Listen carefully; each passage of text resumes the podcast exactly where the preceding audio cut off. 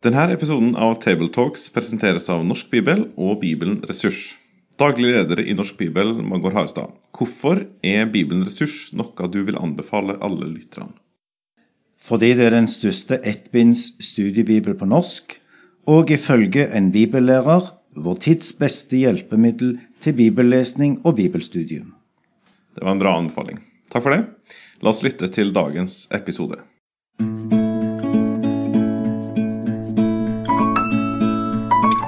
Velkommen til denne episoden av podkasten Tabletalks Søndagsteksten, som blir presentert av den kristne ressurssida foross.no.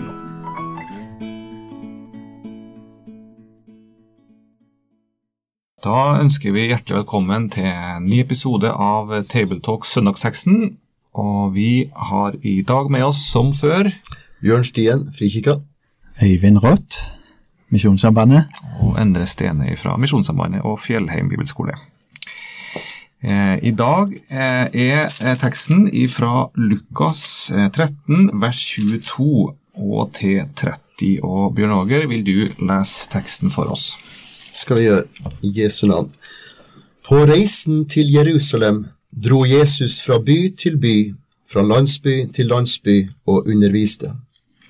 Da var det en som spurte, Herre, er det få som blir frelst? Han sa til dem, Kjemp for å komme inn gjennom den trange døren. For jeg sier dere, mange skal forsøke å komme inn, men ikke klare det.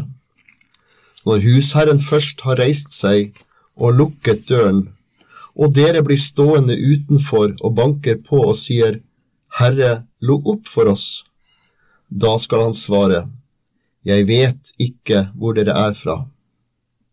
Da vil dere si, Vi har jo spist og drukket sammen med deg, og du har undervist på gatene våre.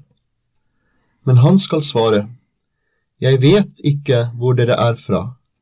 Bort fra meg, alle dere som gjør urett. Der skal dere gråte og skjære tenner når dere ser Abraham og Isak og Jakob og alle profetene i Guds rike, mens dere selv blir kastet utenfor. Fra øst og vest, fra nord og sør, skal mennesker komme og sitte til bords i Guds rike. Da skal noen som er de siste, bli de første, og noen som er de første, bli de siste. Eh, Søndagen eh, som denne teksten er til, kalles altså for bots- og bønnedag, eller bots- og bededag, som det het tidligere.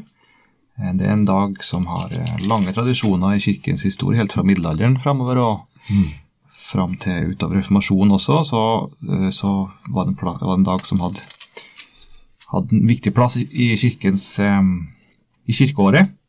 Og I dag så er det altså én søndag som vi kaller for bots- og bededag. Um, Øyvind, hvordan begynner denne teksten? Ja, vi møter en sånn liten bemerkning eh, som vi møter flere ganger i Lukasevangeliet. Eh, I min oversettelse så står det at på sin vandring mot Jerusalem Dette lille mot Jerusalem eh, Helt ifra kapittel 9 at det står eh, Det skjedde da det lei mot tid, og da han skulle opptas, da vendte han sitt ansikt mot Jerusalem. Så møter vi dette lille ordet flere ganger, at han, han har sitt ansikt vendt mot, eller han er på vei mot Jerusalem. Selv om han her òg eh, tydelig det er viktig at han, han går fra by til by, fra landsby til landsby, så det er, eh, det er om å gjøre å, møte folk og, og sånt, så er likevel hele veien hans, hans tanke, hans sinn, vendt imot Jerusalem, og det oppdrag han, han der skal fullføre. Og, og der, eh, mm, når han er altså på reise, så er det altså en som sier til ham et spørsmål. Eh, en sa da til ham, Herre, er det få som blir frelst? Eh, hva Bjørn Åge, tenker du om spørsmålet her og, og svaret her?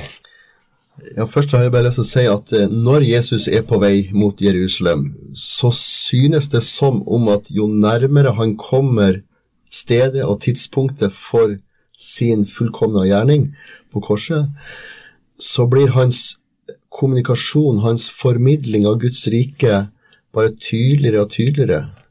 Og her møter vi jo en av de her tekstene som utfordrer oss, eh, der Jesus er tydelig på at det er to utganger av dette livet. Eh, og ved andre anledninger så leser vi at Jesus talte hårde ord. Eh, og på en sånn bots- og bønnedag så, så, kjenner vi på at det er ganske hårde ord. Eh, og noen av oss av de her som går sammen med Jesus, kommer jo da med det her spørsmålet er det få som blir frelst. Mm.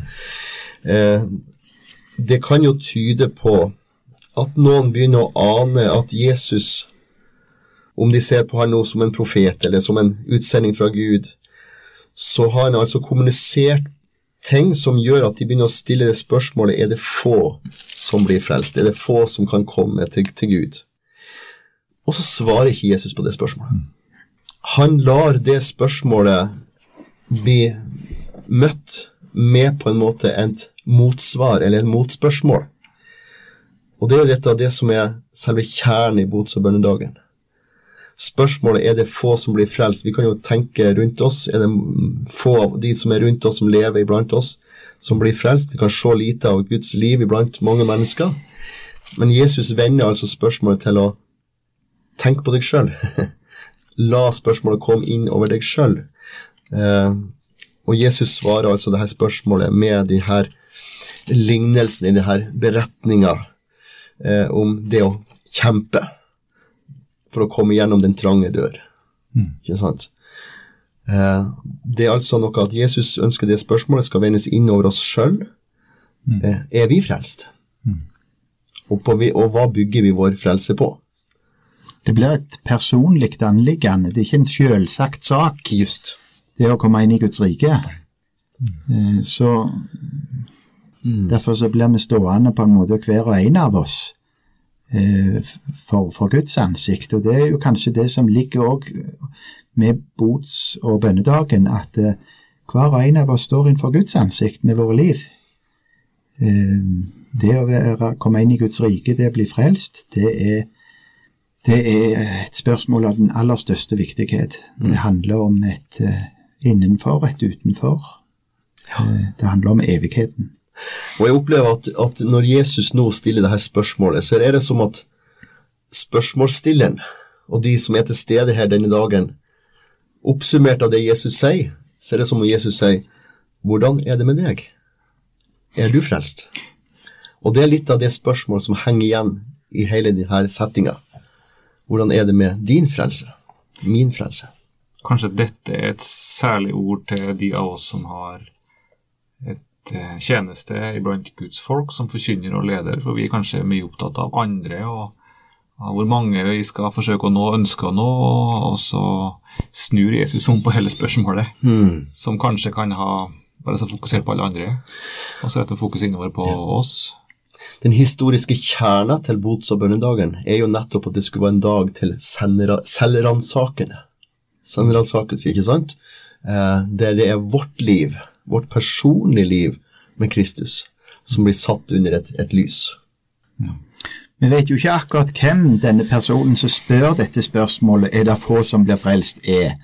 Men ut ifra det som Jesus tar opp videre, så, så kan det jo tyde på at kanskje er det en, en selvbevisst eh, jøde som eh, hadde en, en, tanke om at eh, som Guds utvalgte folk, så var han jo eh, Klart han var en del av Guds rike. en en hadde jo løftene, og en hadde eh, Guds ord som var fått, alt dette her. Og, likevel så blir han møtt eh, på denne måten av Jesus. Det er ikke noe selvsagt. Ja. Jeg, tror, jeg, tror, nettopp det. og Når, når vi ser uh, hva Jesus sier, uh, så hen, henviser han til at dere vil si, altså dere. Mm. Og da tenker jeg at det imøtekommer denne spørsmålsstilleren. Mm. Dere vil si vi har jo spist og drukket sammen med deg, du har undervist på gatene våre, ikke sant. Altså, han peker spørsmålet tilbake til spørsmålsstilleren av de, den kategori av mennesker som, som, har en viss nærhet til Gud. Mm. Ja. Um, hva Jesus svar her, da? Men han sa til dem, strid for å komme inn gjennom den trange dør, for mange sier dere skal søke å komme inn og ikke være i stand til det. Hva er det Jesus sier her? Strid for å komme inn gjennom den trange dør, Øyvind. Eh, ikke, er vi er vant til å høre at døren står åpen og vi skal komme som vi er, og ikke stride. Hva er det Jesus prøver å si? Ja, altså, det er en strid. Kjemp, strid. Det er et stort eh, ja, alvor, altså i betydning at det, dette her er av ytterste viktighet. Ja. Det avgjørende er ordet for strid, eh, som er fra den greske grunn, grunnteksten, er, er er ordet argoni- argonitche, agonitche, eh, som betyr rett og slett å kjempe som om det gjaldt livet. Kjempe som om det gjaldt livet. Så det ligger et kjempestort alvor når Jesus uttaler det her. Kjemp om å komme inn gjennom en trankedør. Kjemp som om det gjaldt livet. Så tenker jeg to ting da, når det er at vi møter denne trange døra. For, for, eh, for det første så eh, tenker jeg på det at eh, ja, døra er trang, men den er ennå åpen. Eh, etterpå så taler Jesus om at eh, husbonden reiser seg og lukker døra. Da er det for seint. Men døra er ennå åpen. Og det er på en måte òg det store her, at det, der er åpen adgang inn i Guds rike. Eh, Det andre er jo at eh, Jesus sier døra er trang. Eh, I Johannes 10 så omtaler jo Jesus seg sjøl som 'jeg er døren', seg sjøl som døra. Den som går inn gjennom meg, skal bli frelst. Og da, ja vel, men er døra trang? Er ikke Jesus raus? Er ikke han sånn at han kan møte den som er lengst vekke, og ønsker å reise opp og gi nytt liv? Ja, og jeg tror at det, det her, denne kampen om den trange dør, det handler jo rett om kampen i omvendelsen. Og da ikke den engangsomvendelse, men den daglige omvendelse. Kampen om å la den gamle Adam få mindre næring, og gudslivet mer næring. Det er en evig kamp i vårt indre, mellom det gode og det onde, ikke sant? Vi er frelst av nåde, men vi er fortsatt i denne verden, men det som påvirker rundt oss, og fra den gamle Adam fortsatt i oss. Så det her kampen om å ko- komme innom den trange dør handler ikke om at Guds dør, Guds nåde er trang, den er vidåpen. Men den trange døra er ofte i vårt eget liv, om å la Jesus bli først, la Jesus bli størst. Der ligger kampen.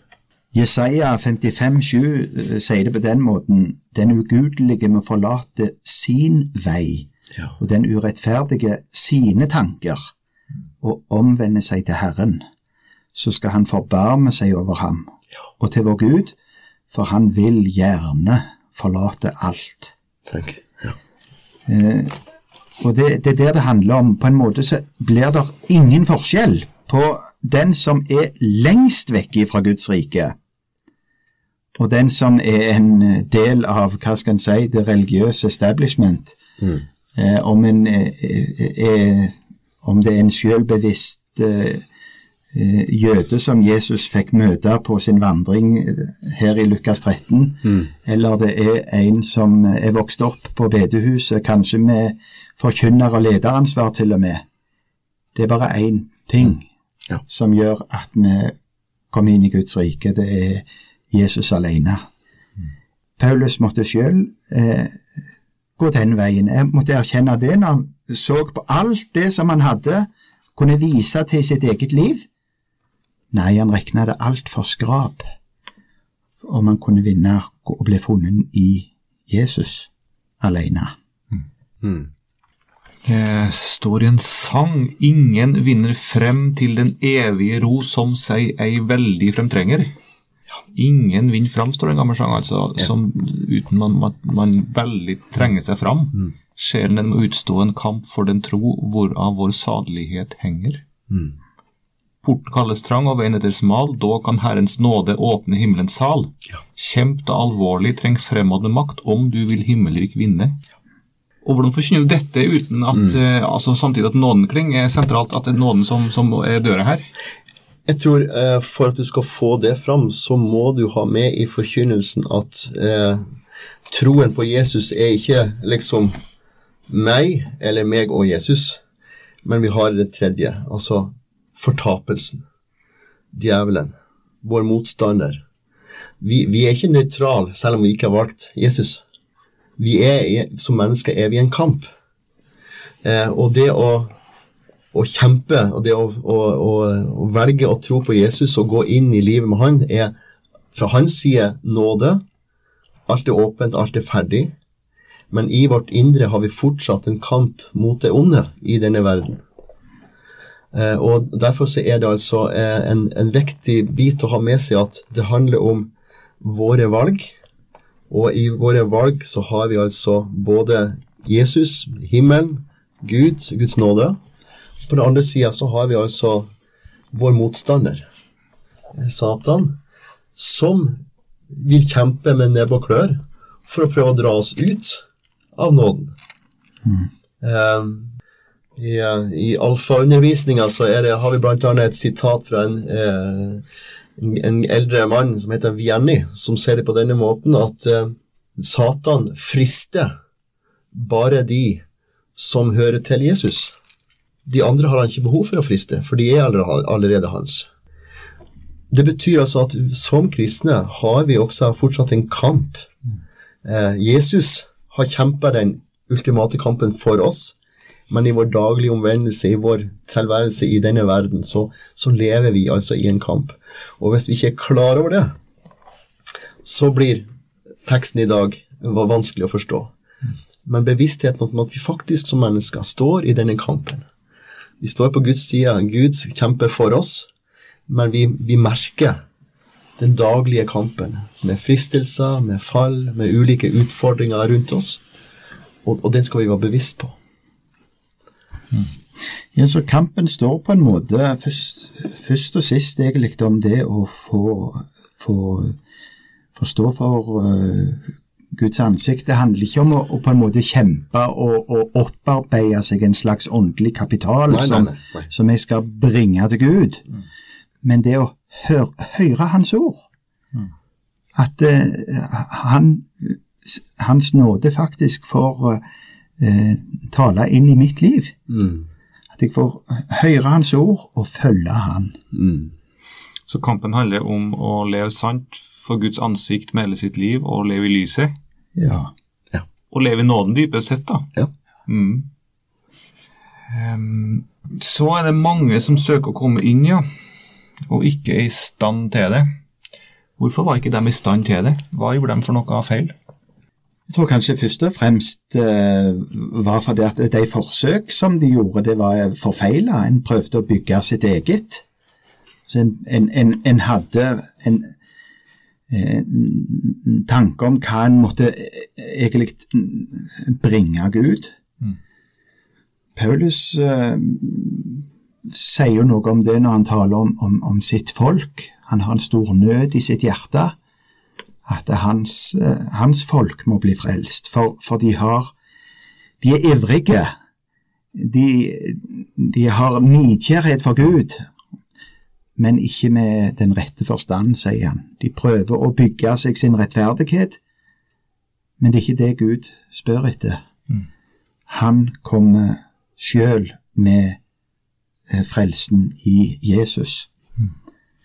Så, så, så det er det på en måte at det, hvis vi prøver å komme med noe av vårt eget og skal imponere Gud med det, og liksom få komme inn i dette Guds rike, så forfeiler det.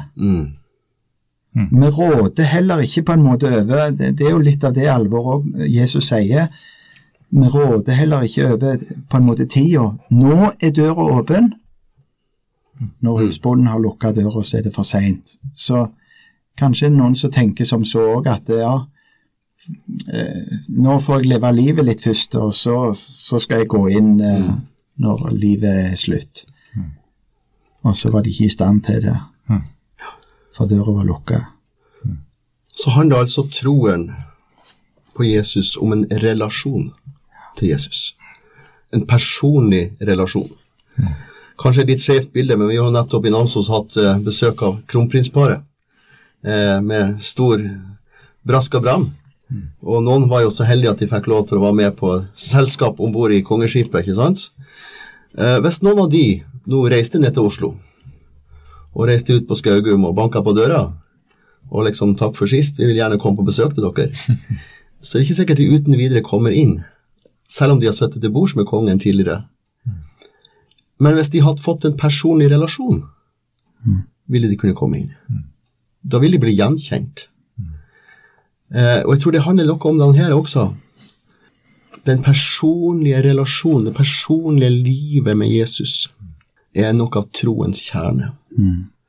Troen handler ikke om religiøse handlinger eller den rette bekjennelse, men troen handler om relasjon. Eh, og når, når, når vi kommer innenfor himmelens port, så er det ikke hva vi har gjort eller sagt eller ment, men at vi hadde den personlige relasjonen til Jesus. For, for teksten videre her så er det jo da noen som, eh, som nettopp gjør som du illustrerer fint her, Bjørn Hagen, de, de banker på og, og sier at uh, vi vil komme inn. Mm. Men, men uh, han skal svare og si til dere, jeg vet ikke hvor dere er fra. Da begynner dere å si, «Vå- vi åt og drakk for dine øyne, og du lærte på våre gater. Men han skal svare, jeg sier dere, jeg vet ikke hvor dere er fra, gå bort fra meg, alle dere som gjorde urett. Hvem er dette for noen? Da begynner dere å si. Og hvem er dette i, hvordan eh, kan vi anvende dette i, i våre liv? Ja, det er det store spørsmålet. Et stort spørsmål. Jeg tror, det, jeg tror det handler om eh, mennesker som egentlig ønsker å ha del i himmelens liv. Altså, de har et utgangspunkt. Blir jeg frelst? Får jeg lov til å komme fram? Ikke sant? Eh, men deres tro, deres relasjon til Jesus er på et sånt gjerningsbasert, eller en avstandsbasert tro. De har ennå ikke kommet i den nære relasjonen, den personlige relasjonen, så at Jesus kjenner vedkommende, ikke sant? Eh, og der kan du jo ha Du kan jo møte mennesker også i dag, uh, endog i kirker og bedehus, som er voksen opp i den kristne tro, har all kunnskap, men som kanskje ennå ikke har den her personlige relasjonen. Eh, Det var skrevet en bok, eh, jeg husker Andersen, eh, som, som skrev en bok for ganske mange år tilbake, at i Guds rike fins det ikke barnebarn, bare Guds barn. Altså, vi blir ikke frelst på bakgrunn av vår foreldres tro. Vi blir ikke frelst av de tro som er rundt oss, men vi er frelst fordi vi personlig har tatt imot Jesus og knytta en ny relasjon, et nytt liv med Han. Ja, og det er det på en måte kampen her står om, at eh, vi må eh, kjempe og bli bevart i det avhengighetsforholdet til, til Jesus. Eh, høre han, se han, tro han, eh, følge han. Kjenne han og være kjent av han. Avslutningsversene er jo også um, veldig dramatisk og voldsom. Det snakker om noen som skal gråte og skjære tenner, og som skal bli kasta utenfor, i vers 28, i motsetning til dem som sitter til bords fra øst og vest, fra nord og sør. Um, og avsluttes med at de siste skal bli de første, og de første skal bli de siste. Det er sterke ord, Jesus. eh, Voldsomt sterke ord, voldsomme, voldsomme vers. Det er så sterke ord og tøffe ord, eh, så eh, vi som forkynner, merker jo det til tider. I hvor stor grad trekker vi fram noe av dette alvoret i Guds ord i vår forkynnelse overfor våre menigheter våre forsamlinger. Men jeg tror det er avgjørende viktig. For det er det som ligger Jesus på hjertet. Kjemp for livet om å komme inn. Fordi alternativet er utafor. Og det er det vi blir presentert i vers 28. Det fins et utenfor. Eh, med ulike navn, ulike benevnelser, men det er altså et innenfor Guds rike og et utenfor Guds rike. Utenfor himmelens port. Og det er ikke et godt alternativ. Når det er sagt, så fortsetter jo Jesus da med de to siste versene der, som nettopp bringer noe av den Guds store nåde. Fra øst og vest, fra nord og sør skal mennesker komme og sitte til bords i Guds rike. Det er den store nåden. Himmelen er åpen. Evangeliet bres ut til alle verdens ender, i alle himmelretninger. For at Guds lengsel er at de alle må bli frelst. Det er det grunnleggende tanke hos Gud at alle må bli frelst.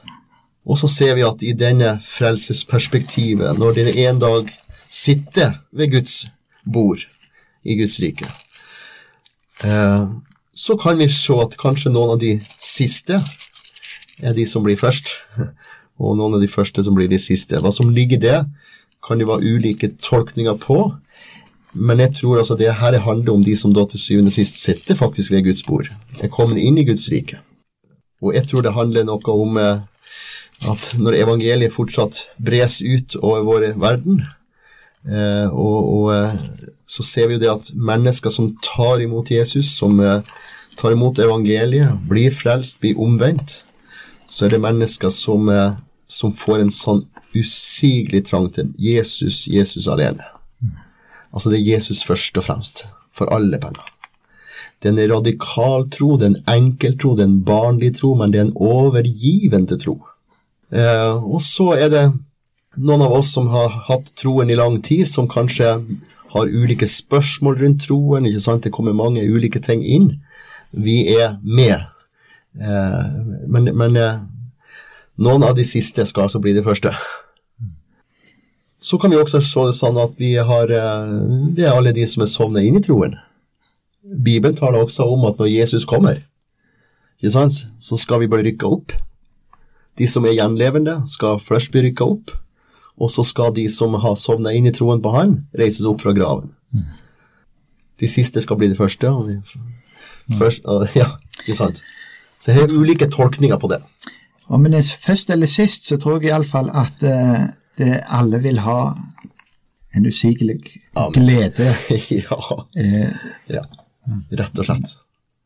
Så lenge en er kommet inn. Ja. Eh, men det som vi gjerne òg regner for først og størst og best, og, og, kan betrakte det her i verden, det er ikke sikkert det helt ser sånn ut fra Guds synsvinkel. Takk og pris. ja. Det er i hvert fall en sterk tekst, og en eh, tekst til kall til omvendelse og inn i Guds lys og inn i nåden. Dette det er et vers som kom for meg her når dere eh, prata det er fra Esekiel 33, vers 11. Si til dem, så sant de lever, sier Herren Herren, jeg har ikke behag i den ugudeliges død, men i at den ugudelige vender om fra sin ferd og lever. Men om, vend om fra deres onde veier, hvorfor vil dere dø, Israels hus? Så ifra Guds hjerte er det ingen tvil. Han står ikke der med hendene i kryss og, og ser eh, skuffa eller, mm. eller, sint på oss. Han har bare et ønske at vi skal komme i, i, i lyset med vårt liv, enten vi har vært bort fra han alltid eller har rota oss bort.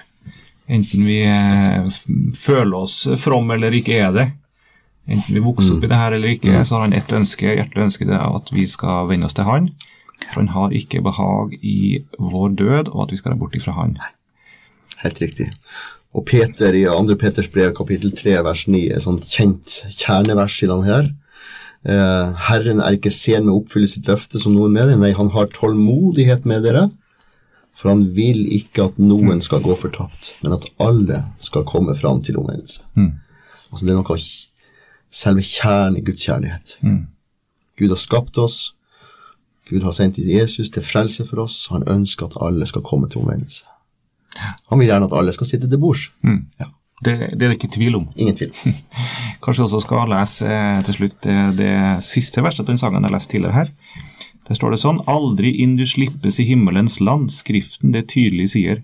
Aldri kastes anker på himmelens strand, om du Jesus Kristus ikke eier. Han deg redde skal og reise deg fra fall. Derfor, kjære, hør, og ta imot hans kall. Omvend deg og tro Jesus salige ord. Dette, ja, dette er veien. Ja. Skal vi be, kjære Jesus, vi takker deg for ditt ord, og vi takker deg for budskapet som du møtte oss med i dag. Takker deg for at du legger alvoret innover hver og en av oss. Du vil at eh, alle skal bli frelst, komme til omvendelse. Takker deg for at døra, den er åpen.